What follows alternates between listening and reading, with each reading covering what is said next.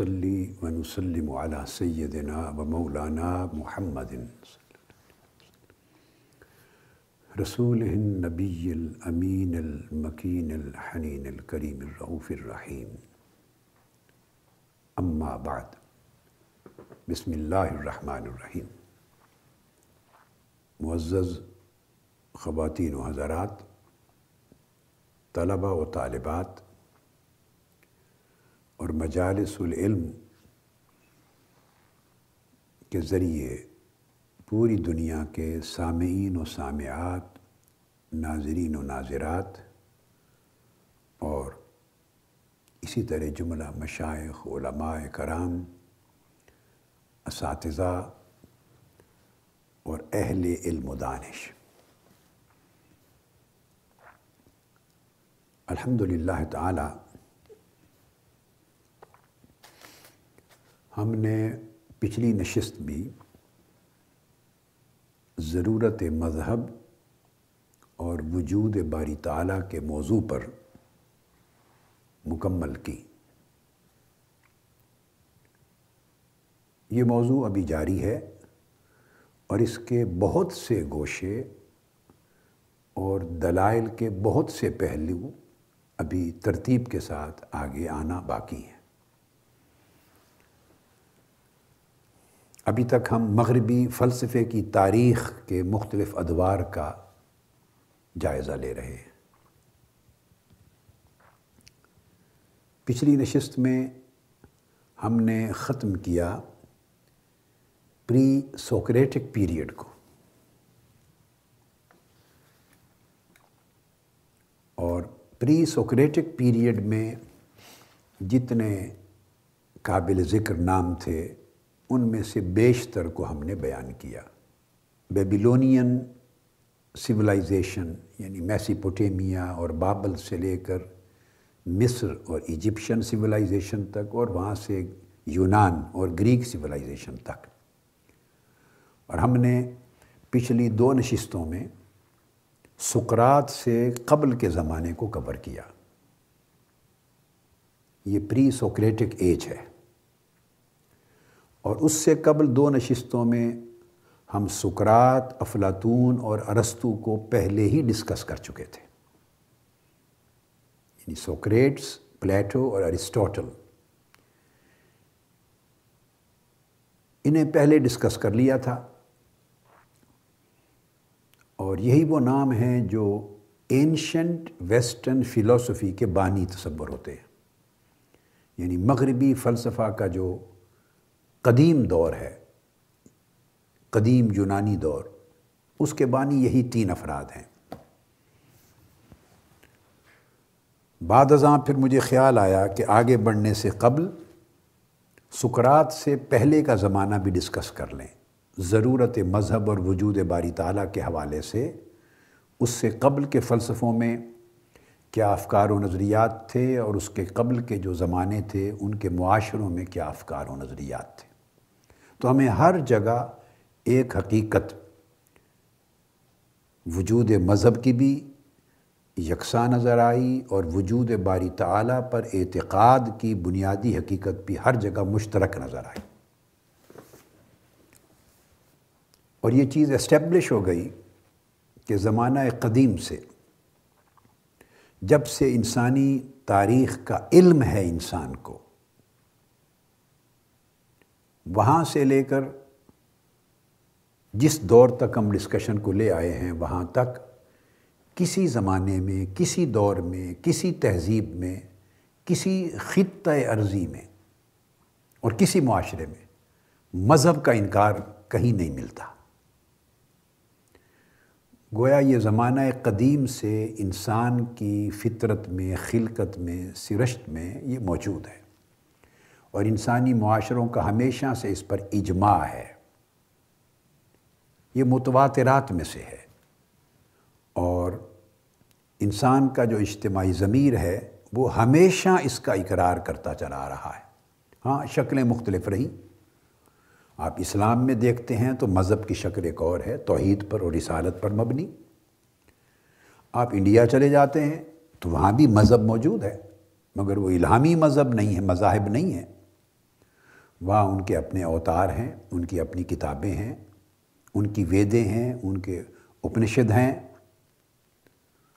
تو ان کے اپنی اپنی تعلیمات ہیں، وہ مذہب میں بلیو کرتے ہیں، وہ اپنے طریقے سے پوجا پاٹ کرتے ہیں، عبادت کرتے ہیں، ان کے اعتقادات ہیں۔ مگر ان کا بعد از موت بھی ان کا ایک عقیدہ ہے۔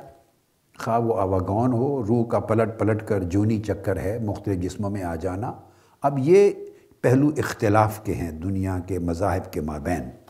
اور اسی طرح پھر وہاں بدھ مت بھی ہے، وہاں جین مت بھی ہے اور لیٹسٹ ڈیولپمنٹ میں پھر سکھ مذہب شروع ہوا۔ تو مذاہب ہیں، مذہب کا انکار نہیں ہے۔ تو یہی تاریخ مسیحیت سے قبل بھی یہی تھی۔ یہ نہیں کہ مسیحیت نے انٹروڈیوس کروایا مذہب کا تعلق، نہیں، تصور۔ اس سے قبل سے یہودیت تھی تو یہودیت میں تو تھا، مگر قبل از یہودیت بھی یہی تھا کہ خدا کے وجود پر مکمل اجماع تھا، تمام انسانی معاشروں کا۔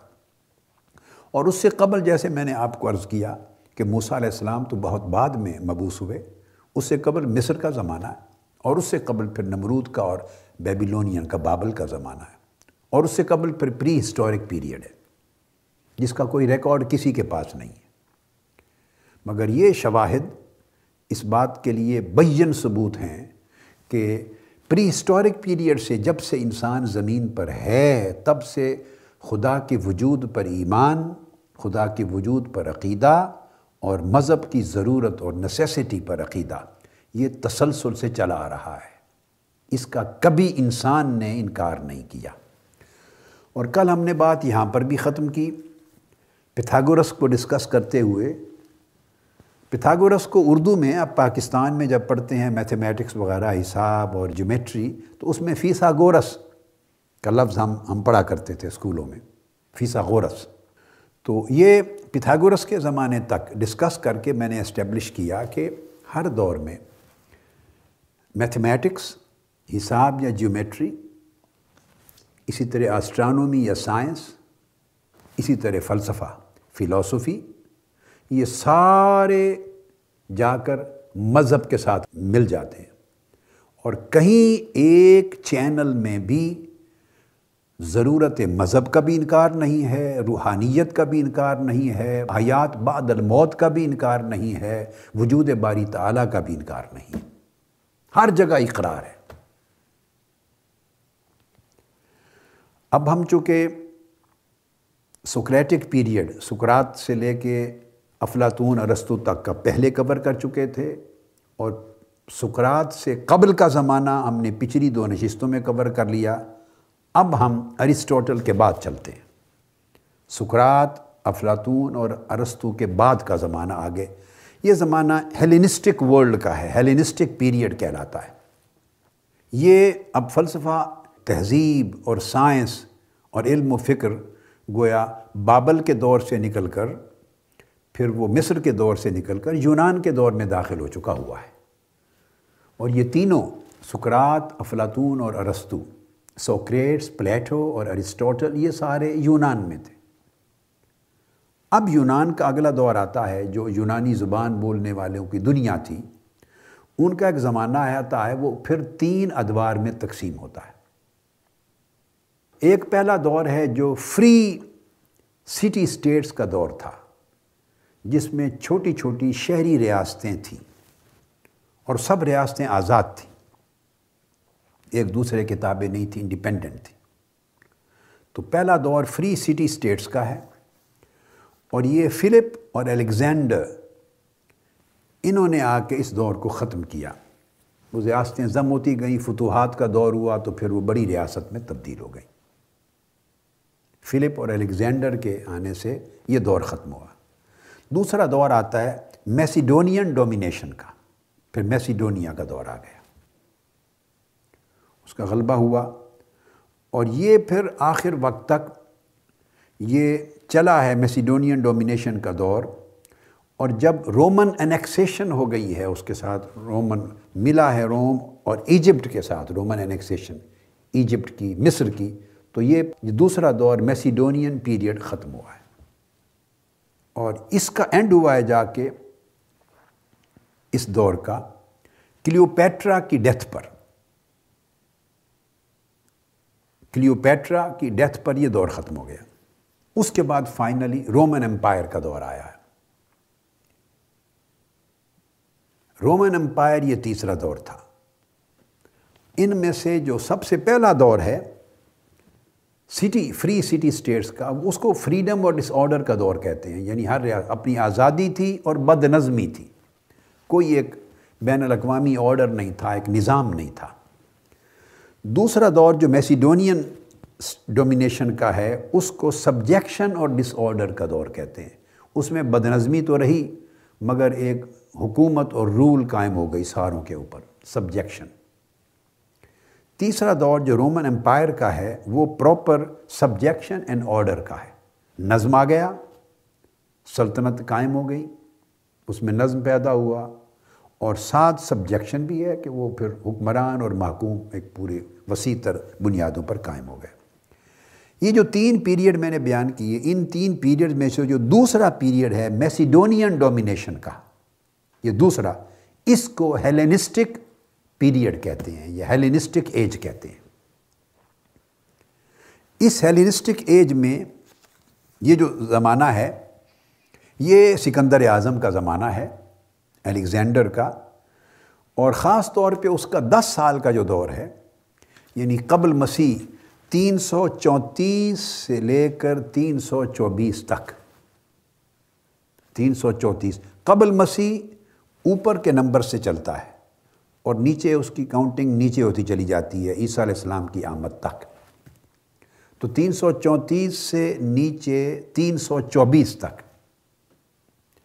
اور بادز مسیح اے سی وہ پھر نیچے سے ایک سے شروع ہوتا ہے، پھر وہ آج تک دو ہزار پندرہ تک چلا جاتا اوپر بڑھتا چلا جاتا۔ ہے اور قبل از مسیح جو ہوتا ہے، یہ میں بیٹے اور بیٹیوں کے لیے کہہ رہا ہوں، تو وہ کاؤنٹنگ اوپر سے نیچے کی طرف آتی ہے، عیسیٰ علیہ السلام کی آمد تک یعنی وہ زیرو کاؤنٹنگ تک چلی جاتی۔ ہے ان کا دور آ گیا تو تین سو چونتیس سے آگے تین سو چوبیس قبل مسیح، بی سی تک، انہوں نے پھر ایشیا کے حصے بھی فتح کیے ہیں، اس میں سیریا بھی فتح کیا ہے، سکندر اعظم نے مصر، ایجپٹ بھی فتح کیا ہے، بیبیلونیا، عراق کے خطے وہ بھی فتح کیے ہیں، پرشیا، ایران کی سلطنت خطے وہ بھی فتح کیے ہیں، سمرکند بھی فتح کیا ہے، بیکٹریا، بخارا کے علاقے اور بیکٹریا کے بھی فتح کیے ہیں۔ اور پھر یہ سارے علاقے مختلف سلطنتیں ختم ہوتی چلی گئیں۔ اور جہاں جہاں وہ انڈیا تک بھی آئے ہیں اور پنجاب تک بھی آیا ہے، اور پنجاب میں یہ جو جنگ ہے، ہماری جو وطن ہے، میرا جہاں میری پیدائش ہوئی، تو یہ سلطنتیں تھیں چھوٹی چھوٹی، تو اس کے قریب ایک شہر ہے تیس میل پر شور کوٹ۔ تو شور کوٹ تک سکندر اعظم آیا ہے۔ اس وقت وہ ڈسٹرکٹ جنگ کی ایک تحصیل ہے۔ ضلع جنگ کی تحصیل شور کوٹ تک، تو ادھر وہاں تک پہنچا ہے۔ پھر باقی علاقوں میں بھی آیا ہے، پھر انڈیا وغیرہ فتح کیا الغرض جہاں جہاں وہ گیا ہے، وہاں اس نے گریک سٹیز قائم کی ہیں، یونانی شہر اس طرز پر۔ اور وہاں پھر گریک انسٹیٹیوشنز قائم کی ہیں اسی طریقے سے۔ تو گریک فلاسفی وہاں پہنچی ہے، یونانی فلسفے پہنچے ہیں۔ یونانی سائنس پہنچی ہے، یونانی فکر پہنچا ہے۔ تو اس سے پھر متاثر ہوئے ہیں مذہب زرتش تھا تو وہ بھی متاثر ہوا ہے۔ وہ کو آٹھ نو سو پانچ، چھ سو سے آٹھ نو سو سال قبل کا وہ زمانہ تھا، قبل مسیح۔ وہ بھی متاثر ہوئے ہیں۔ افغانستان تک گیا ہے سکندر اعظم تو وہ علاقے بھی اس کے فکر اور فلسفے سے، یونان کے فکر و فلسفے سے متاثر ہوئے ہیں۔ اب یہ جو دور ہے، ہیلینسٹک پیریڈ جس کی بات کر رہے ہیں فلسفے کی، اس دور میں فلسفوں کے سکولز آف فلاسفی ڈیولپ ہوئے ہیں۔ اور ان میں میں کہوں گا کوئی تین، کوئی بہت زیادہ اہمیت ان کی نہیں ہے۔ ایک چوتھے اسکول آف فلاسفی کی اہمیت ہے جو ہمیشہ بعد ازاں اثر انداز ہوتا رہا ہے۔ تو ایک اس کا جو طریقہ، وہ تو پھر سینکس کا جو اسکول تھا، اس کو سینسزم اس سے وجود میں آئی۔ سینسزم دوسرا جو فلسفے کا مکتب فکر وجود میں آیا، وہ اسکیپٹسزم جس کو تشکیق کہتے ہیں، وہ اس سے ہر چیز میں سوچ میں تشکیق شک پیدا کرنا۔ ہر چیز کی سوچ جو ہے، وہ شک تک لے جاتی بندے کو۔ اسکیپٹسزم اس کے بعد ایپیکیورینزم آئی ہے۔ ایپیکیورینز یہ تیسرا ایک سکول آیا ہے فلسفے کا۔ اور چوتھا سٹوئسزم سٹوئکس آئے ہیں۔ تو اس کو کہتے ہیں سینکس اور سکیپٹکس جو ان کے فالوورز تھے، یہ ایپیکیورینز تو ایپیکیورینز کے بعد سٹوئکس یہ چار مکاتب فکر تھے فلسفے کے۔ ان کو سکولز آف فلسفی کا نام دیا جاتا ہے، اور یہ سارے الیگزینڈر یعنی اسکندر اعظم کے دور میں ان کی بنیادیں رکھی گئی ہیں، بنیادیں آئی ہیں۔ ان میں سب سے پہلے جو سینکس ہیں سینکس میں نے ذکر کیا کہ کوئی قابل ذکر ایسا نہیں ہے۔ سینسزم جس کو ہم نام دیں گے، اس کا بانی تھا ڈائیگنز لکھنے میں، انگلش میں جب آپ اس کو لکھتے ہیں تو یہ بنتا ہے D I O G E N E S. مگر پڑھنے میں ڈائیگنز ہے۔ یہ بانی ہے سینیسزم کا۔ اور بڑی دلچسپ زندگی تھی اس کی۔ میں ان تینوں کا ذکر صرف اس لیے کر رہا ہوں کہ ان کے ہاں بھی انکار خدا نہیں ہے۔ بہت قابل قدر اور طویل عرصہ ان کے فلسفوں نے نہیں پایا سٹوئسزم نے پایا ہے مگر یہاں بھی مذہب اور خدا کا انکار نہیں ہے۔ بلکہ ان کے ہاں ایسے تصورات ان کے ہاں بھی ہیں۔ سکیپٹسزم کو چھوڑ کر، وہ نیری تشکیقی تشکیق ہے۔ ہر چیز میں شک پیدا کر دینا، اس کو چھوڑ کر۔ تو یہ جو سینسزم ہے، اس کے بھی ایسے کچھ ان کے پریکٹسز تھے اور ان کے فلسفے تھے کہ اس کی بھی پیچھے چلی جائیں۔ گو، انہوں نے ایک ایک اور انداز کے ساتھ انہیں اپنا لیا جو کوئی قابل تعریف یا قابل ستائش انداز نہیں ہے، مگر ان کی جو تعلیمات تھی، اس کے پیچھے بھی جائیں تو پھر آسمانی وہی کی جو ہدایت ہے طرز زندگی میں وہ وہاں بھی کار فرما نظر آتی۔ تو یہ جو تھا ڈائیگنز سینسزم کا بانی سینکس جو اس کے فالوور تھے، اس نے کتے کی طرح زندگی بسر کرنا شروع کر دی۔ سادگی کو نیچر کی طرف چلے گئے، وہ نیچر کی طرف، قدرتی زندگی کی طرف، اور اس نے کتے کی طرف زندگی بسر کرنا شروع کر دی۔ اور اسی وجہ سے ان کو سینک کہا جاتا ہے ان لوگوں کو۔ تمام کنونشنز رسم اور رواج سوسائٹی کے رد کر دیے۔ خواہ وہ مذہب کے جو مروجہ تھے، خواہ وہ مینرز تھے، آداب تھے خواہ وہ لباس کے طور طریقے پہننے کے تھے، خواہ وہ گھروں میں رہائش کے تھے، کھانے پینے کے تھے ڈیسینسی جو ایک شرافت کے اور مہذب زندگی کے جو طریقے ہوتے ہیں، سارے ہر چیز کو رد کر دیے۔ ان کے اسی طرز زندگی اور سوچ سے ان کو پھر انگلش میں لفظ سینیکل سینکس اور سینیکل کا لفظ آگے ایڈ ہوا۔ جیسے ہندوستان میں، پاکستان میں اور غریب غربت کے زیادہ ہندوستان میں اور پاکستان کے بھی غریب علاقوں میں جیسے فقیر ہوتے ہیں، تو وہ مانگ کر بیگرز کی طرح مانگ کر وہ اپنا گزر اوقات کرنے لگ گیا۔ اور اس نے کلیم کیا کہ ہمارا جو بھائی چارہ ہے بردرہڈ وہ صرف انسانوں کے ساتھ نہیں ہے، وہ حیوانوں کے ساتھ بھی ہے۔ سارے ہمارے بھائی ہیں، جتنی جاندار مخلوق ہے۔ مگر اس نے جو فلسفہ دیا، وہ فلسفہ اس کا یہ تھا کہ ہر چیز ایک عام آدمی جو سمجھ سکتا ہے، بس وہی حقیقت ہے۔ اور جو چیز ایک عام آدمی کی سطح اور سمجھ سے باہر ہے، اس کا انکار کر دیا۔ ہر اس چیز کا انکار کر دیا جو ایک عام آدمی نہیں سمجھ سکتا۔ تو لہٰذا اس کا ایڈریس جو ہے آڈینس وہ کامن مین ہو گئے، عام عام لوگ اس کے آڈینس ہو گئے۔ اس کو وہ ریٹرن ٹو نیچر قدرتی زندگی کی طرف اور قدرت کی طرف لوٹنا، اس کو اس نے نام دے دیا۔ اور اس نے کہا، کوئی گورنمنٹ کو ہم نہیں مانتے، کوئی پرائیویٹ پراپرٹی نہیں ہوگی، کوئی شادی نہیں ہوگی، کوئی اسٹیبلش ریلیجن نہیں ہوگا. یعنی یہ اس نے ایک تصور بنایا۔ مگر اس کے ساتھ آگے چل کر یہ تو ایک مزہ کا خیز پہلو تھے۔ مگر آگے چل کے یہ جو تیسری صدی آتی ہے قبل از مسیح، اس میں جو سینکس تھے یہ لوگ، یہ ایک فیشن بن گئے۔ اب یہاں میں یہ بات کہنا چاہتا ہوں۔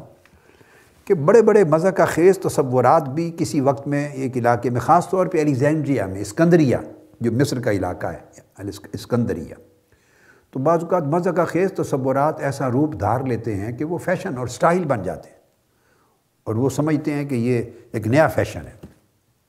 لہٰذا ہر بات جو کوئی کہہ رہا ہے، نوجوان نسل، میرے بیٹے، بیٹیاں، ہمارے بھائی، بہنیں، طلباء، طالبات ہر چیز جو نئی کوئی ایجاد ہو جائے، کوئی کر دے، اس کو فیشن کے طور پہ نہیں اڈاپٹ کر لینا چاہیے۔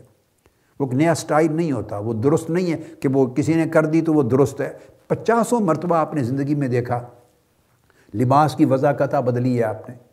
بچے بچیوں نے پینٹ اور جو ٹراؤزر ہیں یا پاجامے کسی اور طرز کے ہوتے تھے، پھر کسی اور طرز کے آ گئے، پھر فلیپرز آ گئے، پھر وہ اوپر سے کھلے، درمیان سے تنگ، نیچے سے کھلے۔ ایک زمانہ آپ نے تو شاید، آپ میں سے بہت سے چھوٹی عمر میں ہوں گے، شاید وہ دور بھی نہیں دیکھا۔ ہم نے تو وہ دور بھی دیکھا۔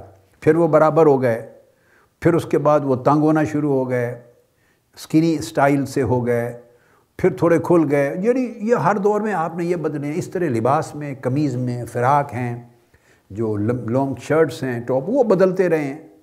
مطلب ہے لوگ فالو کرتے ہیں لوگوں اور یہ کون کرتا ہے جن کے اپنے اندر پرسسٹنسی نہیں ہوتی؟ اپنے فکر میں، اپنے علم میں، اپنے عقیدے میں، اپنی تھاٹ میں، اپنے کردار میں۔ خود استقامت نہیں ہوتی، اندر ایک کانفیڈنس نہیں ہوتا۔ خود ایک پختگی نہیں ہوتی۔ اور وہ پختگی اپنی شخصیت پر بھی نہیں ہوتی۔ اپنے فکر اور اپنی سوچ پر بھی نہیں ہوتی، اپنے طرز عمل پہ نہیں ہوتی، اپنی طرز زندگی میں نہیں ہوتی۔ تو جب وہ اپنے بود و باش اور طرز لباس میں نہیں ہوتی، تو مذہب میں کے معاملے میں کیا ہوگی؟ وہ بالکل اس طرح خشک کٹے ہوئے پتوں کی طرح جدھر کی ہوا چلی، ادھر اڑ جاتے ہیں پتے۔ بس اس سے یہ جو میں طویل لیکچرز کی سیریز، میں دو تین لیکچرز میں بھی موضوع ختم کر سکتا تھا۔ ضرورت مذہب اور وجود باری تعالیٰ، لیکن میں نے سمجھا کہ شاید اس دور کا نوجوان نسل کے لیے سب سے زیادہ اور اہم ترین سبجیکٹ یہ ہے، اس پر میں میکسیمم ٹائم دوں گا۔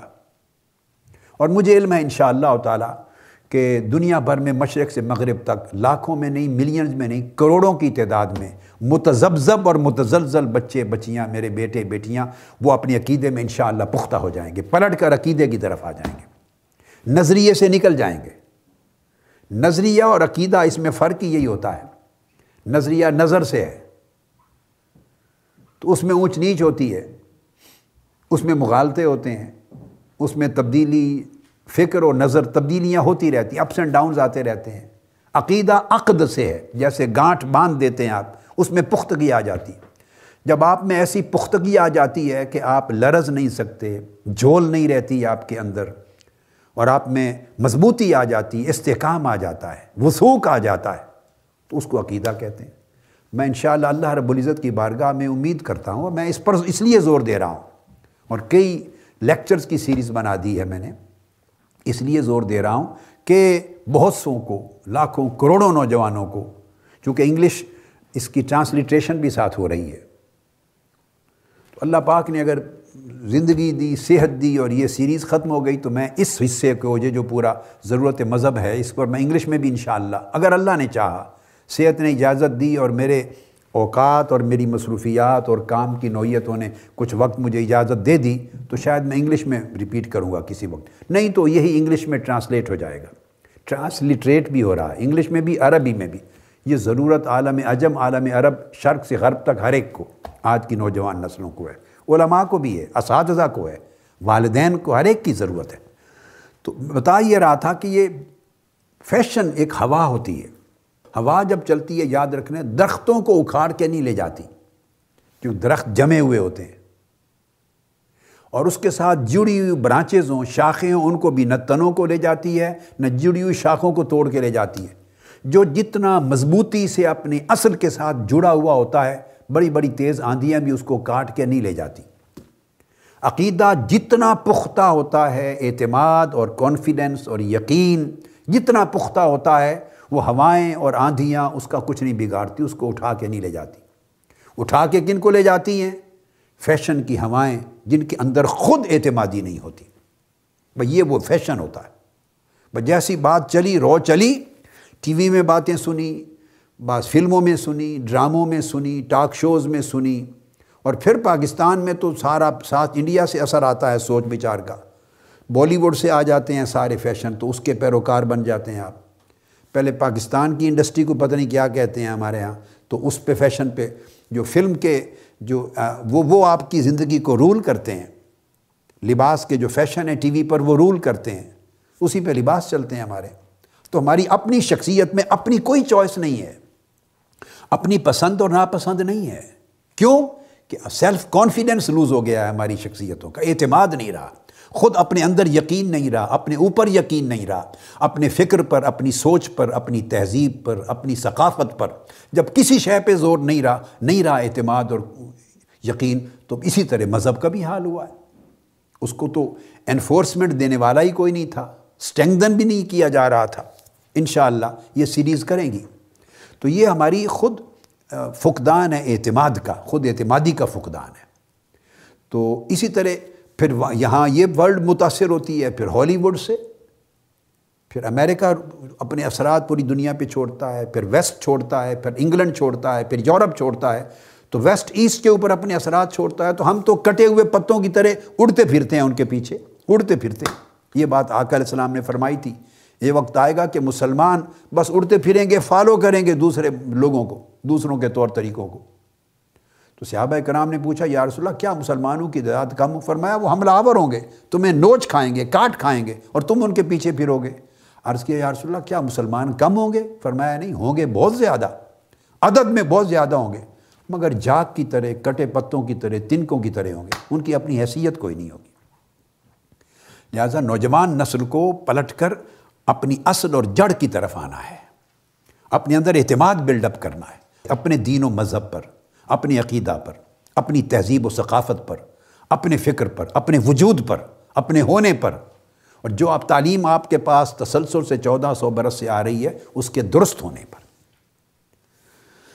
تو فیشن یہ ہے، فیشن اسی طرح کی بولیاں شروع کر دی، اسی طرح کے لباس، اسی طرح کے لب و لہجے، اسی طرح کی جسمانی حرکتیں۔ تو یعنی اس طرح بھی کرنے لگ جاتے ہیں کہ امتیاز کرنا مشکل ہو جاتا ہے کہ ہیں کیا، میل ہیں، فیمیل ہیں، کیا ہیں؟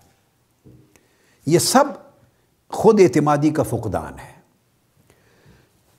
تو وہ کیا کرتے تھے؟ سینیکلز جو تھے، سینکس، وہ پھر چھوٹے چھوٹے لیکچر پبلش کرتے تھے، خطبات، چھوٹے چھوٹے پیمفلیٹس پیمفلیٹ تو زمانے آف کورس کم تھے۔ لیکچر کرتے تھے اور وہ پھر یہ بیان کرتے تھے کہ بغیر میٹیریل پوزیشن کے، مال، دولت اور دنیا کے وسائل کے بغیر زندگی آسودگی سے کیسی گزار سکتے ہیں؟ سادہ کھانے سے زندگی کیسی گزاری جا سکتی ہے آسودگی کے ساتھ؟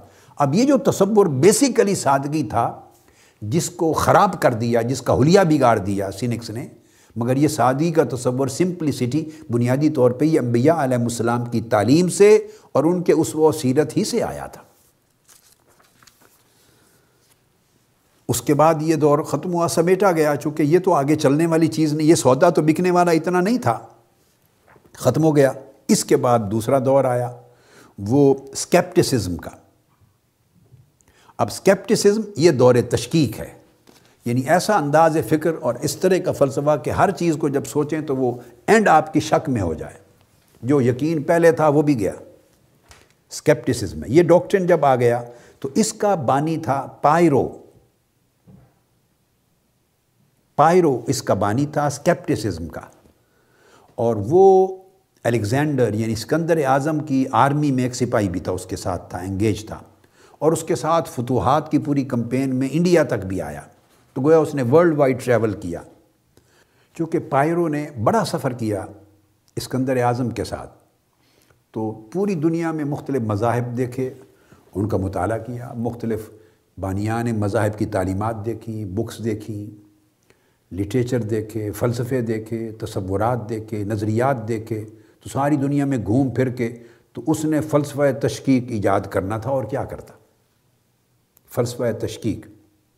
اب یہاں میں ایک ذاتی واقعہ، مجھے کچھ بیٹوں نے کہا تھا، میں ہالینڈ میں تھا اور انگلینڈ میں، تو ہالینڈ اور انگلینڈ میں میرے، ہمارے جو بچے میرے القرآن یوتھ لیگ کے نوجوان، ان میں سے بعضوں نے کہا تھا، مجھے لکھ کے بھی بھیجا کہ خاص طور پہ یورپ سے کہ کبھی کبھار اپنے لیکچر کے دوران اپنی ذاتی زندگی کے کچھ واقعات جہاں ریلیونٹ آئے تو وہ کوٹ کر کے ضرور بتائیں تاکہ ہم اس سے اور روشنی حاصل کریں، رہنمائی حاصل کریں۔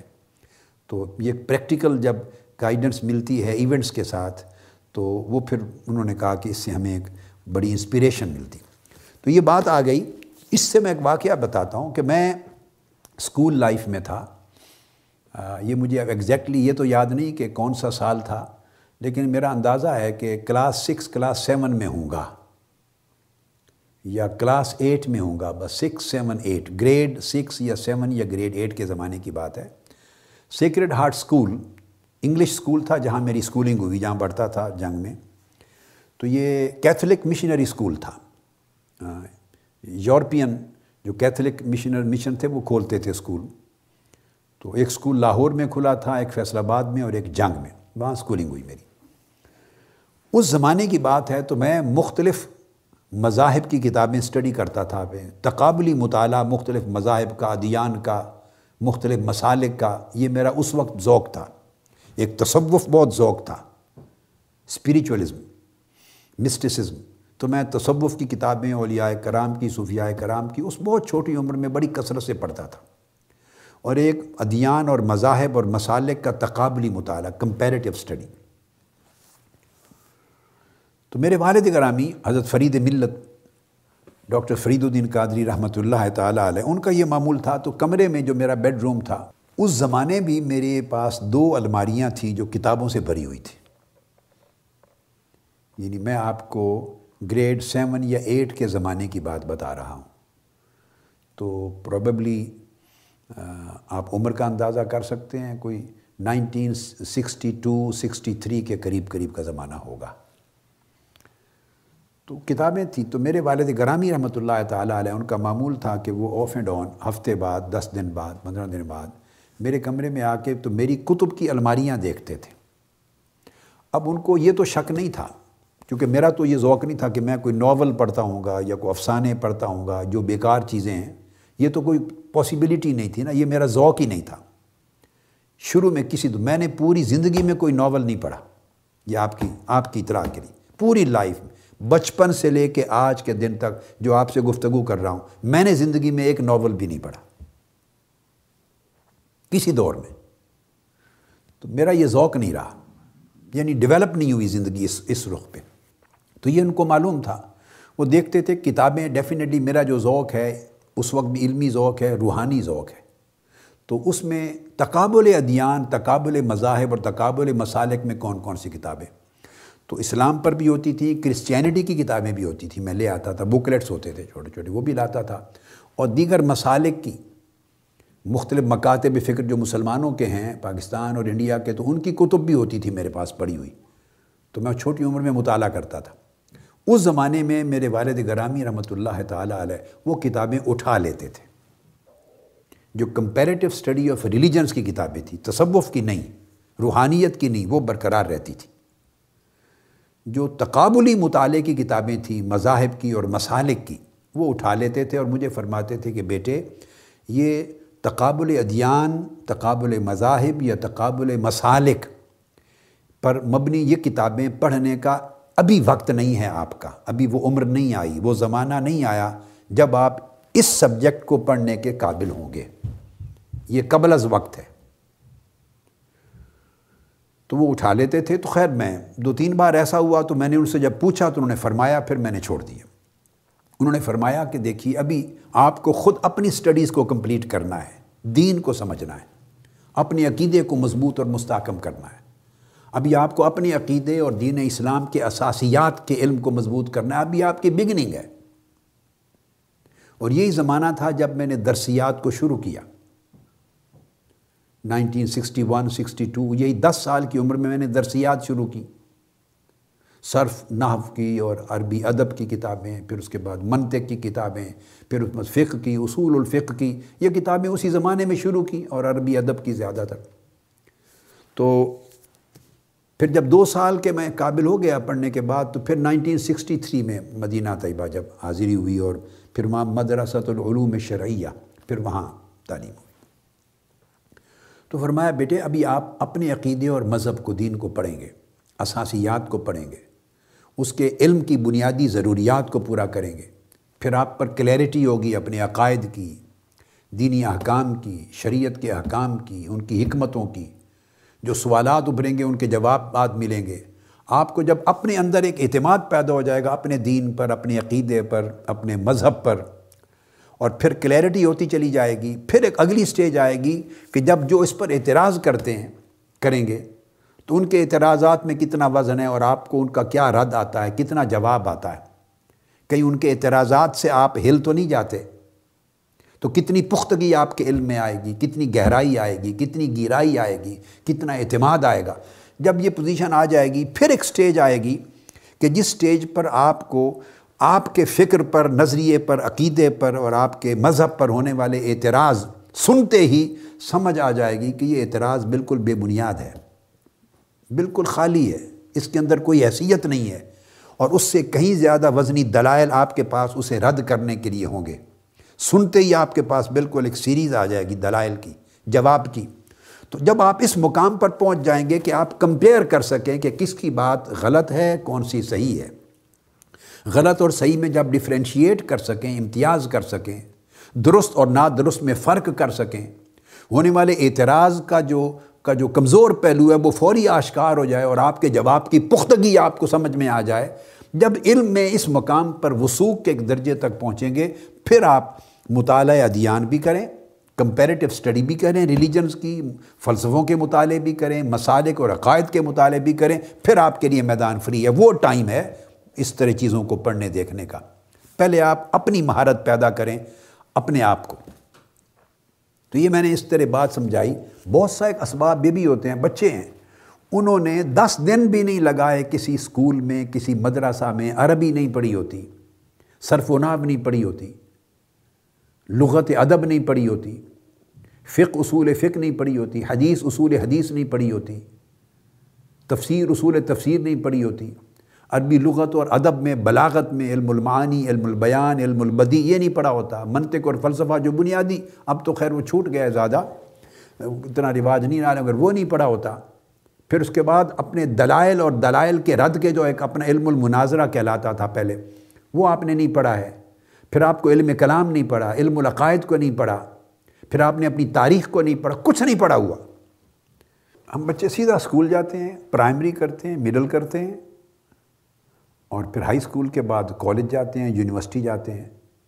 زندگی کا تھوڑا سا زمانہ بھی علوم دینیا کے حصول میں صرف نہیں کیا ہوتا۔ اے بی سی کی حد تک بھی اس کی بیسکس کو نہیں پڑھا ہوتا۔ فاؤنڈیشن ہی نہیں ہوتی۔ باقی باتیں تو دور کی ہیں۔ تو یہی جدید تعلیم حاصل کرتے کرتے جب وہاں میچورٹی آتی ہے عمر میں، تو اسکول کالج میں، یونیورسٹی میں ہم دوسرے فلسفے بھی پڑھنا شروع کر دیتے ہیں، دوسرے نظریات بھی پڑھنا شروع کر دیتے ہیں۔ اور وہ سارے فلسفے، نظریات اور ارد گرد کا ماحولیات سارے مل کے آپ کے عقیدے پر اٹیک کرتے ہیں۔ آپ کے عقیدے پر، آپ کے ایمان پر، آپ کے اسلام کے دیے ہوئے تعلیمات پر، افکار پر، نظریات پر حملہ ہوتا ہے۔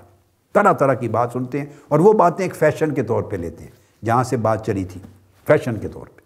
وہ سنتے ہیں اور تشکیق پیدا ہو جاتی ہے۔ اپنے عقائد میں دراڑیں آ جاتی ہیں، اپنے ایمان میں کمزوری آ جاتی ہے۔ چونکہ جواب نہیں ہوتا آپ کے پاس۔ جواب نہیں ہوتا۔ لہٰذا اعتراض، جو جو مختلف طرف آپ کمپیریٹیو اسٹڈی کرتے ہوئے جو کچھ فلسفے سنتے ہیں، نظریات سنتے ہیں، وہ چونکہ لکھنے والے علم میں آپ سے زیادہ طاقتور ہیں، مضبوط ہیں، اونچے درجے کے ہیں۔ صاف ظاہر ہے۔ جب آپ جس کو پڑھ رہے ہیں، اس کا علم زیادہ ہے آپ سے، تو وہ اپنی بات کو زیادہ بہتر دلیل اور قوت کے ساتھ پیش کرے گا۔ بیٹر ڈیمونسٹریٹ کر رہا ہے بیٹر پریزنٹ کر رہا ہے آپ کے سامنے۔ دلائل کے ساتھ کر رہا ہے۔ اور آپ کے پاس اتنا علم نہیں ہے جتنا اس رائٹر کا ہے، اتنا علم نہیں ہے جتنا اس عالم کا یا اسکالر کا ہے جو آپ کے سامنے بیان کر رہا ہے۔ اتنا علم نہیں ہے جس کا فلسفہ یا جس کی تحریر و تقریر آپ پڑھ رہے ہیں یا سن رہے ہیں۔ تو آپ کمزور اینڈ پر ہیں، کمزور پوزیشن پہ ہیں۔ آپ اپنے عقیدے کو ڈیفینڈ نہیں کر سکتے۔ اس کے اعتراض کے کھوکھلے پن کو بھی سمجھ نہیں سکتے۔ اس کے اعتراض کے اندر کیا کیا غلطیاں ہیں، کوتاہیاں ہیں، وہ بھی سمجھ نہیں سکتے۔ اس کا اعتراض کچھ اصولوں پر فاؤنڈیشنل پرنسپل پہ بھی بیس کرتا ہے یا ہوائی ہے؟ صرف ہوائی ہے۔ اعتراض، وہ بھی نہیں پتہ آپ کو۔ آپ نے رد کس طرح کرنا ہے؟ نتیجہ یہ ہے کہ آپ ایک ایسے میدان میں چلے جاتے ہیں کھیلنے کے لیے جس جو کھیل سیکھا ہی نہیں آپ نے۔ اگر ہم کرکٹ کھیلنے لگ جائیں، مثلا آپ سامعین بیٹھے ہیں یا میری ہی لے لیں مثال کے طور پہ، یا ہاکی کھیلنے لگ جائیں کرکٹ کھیلنے لگ جائیں، میں کرکٹر نہیں ہوں۔ تو ایک فاسٹ بالر جب بال کرائے گا تو اڑ ہی جاؤں گا نا میں۔ وکٹ پہ زیرو پر اڑ جاؤں گا۔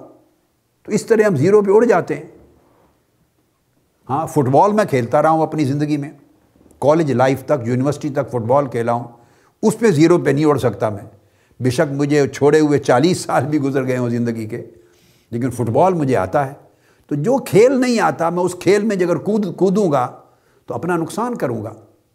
اس طرح علم ہے، جو علم اور فن آپ نے سیکھا نہیں ہے، جب وہ مخالف کا دوسرے عقائد و نظریات کی کتابیں، تصنیفات، اس کے اقوال، اس کی تعلیمات، ان فلسفوں کو جب پڑھیں گے، تو آپ پھر خراب ہی ہوں گے نا۔ عقیدہ متزلزل ہوگا تشکیق ہوگی۔ اس کے بعد کیا ہوگا؟ پھر آپ دوڑیں گے پتہ کرنے کے لیے۔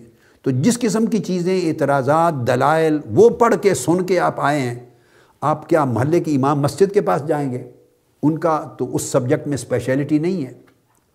وہ تھوڑا سا جو روٹین کی دینی سروسز ہیں، اتنی کوئی سیکھی ہوئی ہیں تو وہاں سے جواب نہیں ملے گا۔ آپ خطیب صاحب کے پاس جائیں گے تو ہر خطیب کے پاس اس کا جواب نہیں ہے، اس کا علمی سطح، علمی لیول تحقیق، تجزیہ اس قدر نہیں ہے۔ تو جہاں تک آپ کی رسائی ہے آپ جن جن سے جا کے پوچھیں گے، ان کی میجورٹی ایسی ہوگی کہ جن کا علمی سطح وہ نہیں جو اس سوالات کا، اعتراضات کا جواب دینے کے لیے چاہیے۔ تو آپ یوں سمجھیں گے کہ گویا یہ چیزیں وہاں سے میں نے پڑھی اور سنی اور ادھر تو علماء سے جواب نہیں ملا۔ اب علماء تو آپ نے ہی سمجھ رکھے ہیں نا کہ ہر امام مسجد علماء عالم تو نہیں ہو جاتا، ہر خطیب عالم تو نہیں ہو جاتا۔ اس کی سطح ہیں، اس کے لیولز ہیں۔ نتیجہ یہ ہوتا ہے کہ یہ تشکیق پیدا کرتی ہے اور عقیدے کو دیمک کی طرح کھا جاتی ہے یا تو اتنا ہی ٹائم صرف کر کے دین کو پڑھیں اور سیکھیں۔ اور اگر اتنا ٹائم صرف نہیں کرنا تو خدا کے لیے اپنی بربادی مول نہ لیں، پھر وہ چیزیں نہ پڑھیں سنیں۔ اپنا کام کریں کیمسٹری پڑھ رہے ہیں تو کیمسٹری پڑھیں فزکس پڑھ رہے ہیں تو فزکس پڑھیں۔ لاء پڑھ رہے ہیں تو لاء پڑھیں۔ میڈیکل سائنس پڑھ رہے ہیں میڈیکل سائنس پڑھیں پھر وہ وہ سبجیکٹ جن پر آپ کو اپنے دین کے سبجیکٹ میں فیلڈ میں مہارت نہیں ہے ان کو ادھر سے ٹچ نہ کریں comparative study of religions and comparative study of philosophy یہ ہر ایک کے بس کا کام نہیں ہے اس کے لیے پھر بیسک نیسیسٹیز پوری ہونی چاہیے جیسے ہر کسی کو اٹھا کے میڈیکل کالج میں داخلہ کوئی نہیں دے دیتا اس کی ریکوائرمنٹس ہیں کیوں نہیں دے دیتے کہ یہ چونکہ اس کے بیسک ریکوائرمنٹس پوری نہیں کرتا کوالیفائی نہیں کرتا، لہٰذا یہ باقی سبجیکٹس اس کے اوپر سے گزر جائیں گے، پڑھ نہیں سکے گا۔ آپ کو انجینئرنگ یونیورسٹی میں ہر کسی کو داخلہ نہیں مل جاتا۔ آپ کو اور آئی ٹی وغیرہ میں ہر کسی کو داخلہ نہیں مل جاتا میرٹس اور کوالیفیکیشنس کے بغیر۔ ادروائز وہ آپ کی سمجھ میں نہیں آئے گا۔ یہی ایگزیکٹلی ہر علم کے میرٹس ہوتے ہیں کوالیفیکیشنز ہوتی ہیں، کچھ بیسک نیڈز ہوتی ہیں۔ اگر آپ وہ فلفل نہیں کرتے اور دوسرے عقیدہ، فکر، نظریہ اور فلسفے کو پڑھنے لگ جاتے ہیں۔ اپنی ریکوائرمنٹس پوری نہیں کی ہوئی تو اس کا نتیجہ کبھی بھی اچھا نہیں ہوگا، آپ کے عقائد پہ برے اثرات ہوں گے۔ یہی وجہ ہے کہ وہ، یہ بات یہاں سے چلی تھی کہ پائرو نے جب ورلڈ وائڈ ٹریول کیا الیگزینڈر کے ساتھ، سکندر اعظم کے ساتھ، تو اس نے یہ فلسفہ کیوں ایجاد کیا؟ اسکیپٹسزم وہ ہر جگہ گھوم گھوم کے دنیا بھر کے مذاہب پڑھے، دنیا بھر کے مسالک پڑھے، مکاتب فکر پڑھے اسکول آف فلاسفیز مختلف فلسفے پڑھے، نظریات پڑھے اور گھوما معاشرے دیکھے، کر کر آ کے تو الٹیمیٹلی پھر اس کا یہی بن جانا تھا نا نتیجہ۔ تو جب یہ آپ کہتے ہیں کھچڑی پک جاتی ہے، ایک پنجابی عام سادہ زبان میں افکار کی کھچڑی بن گئی۔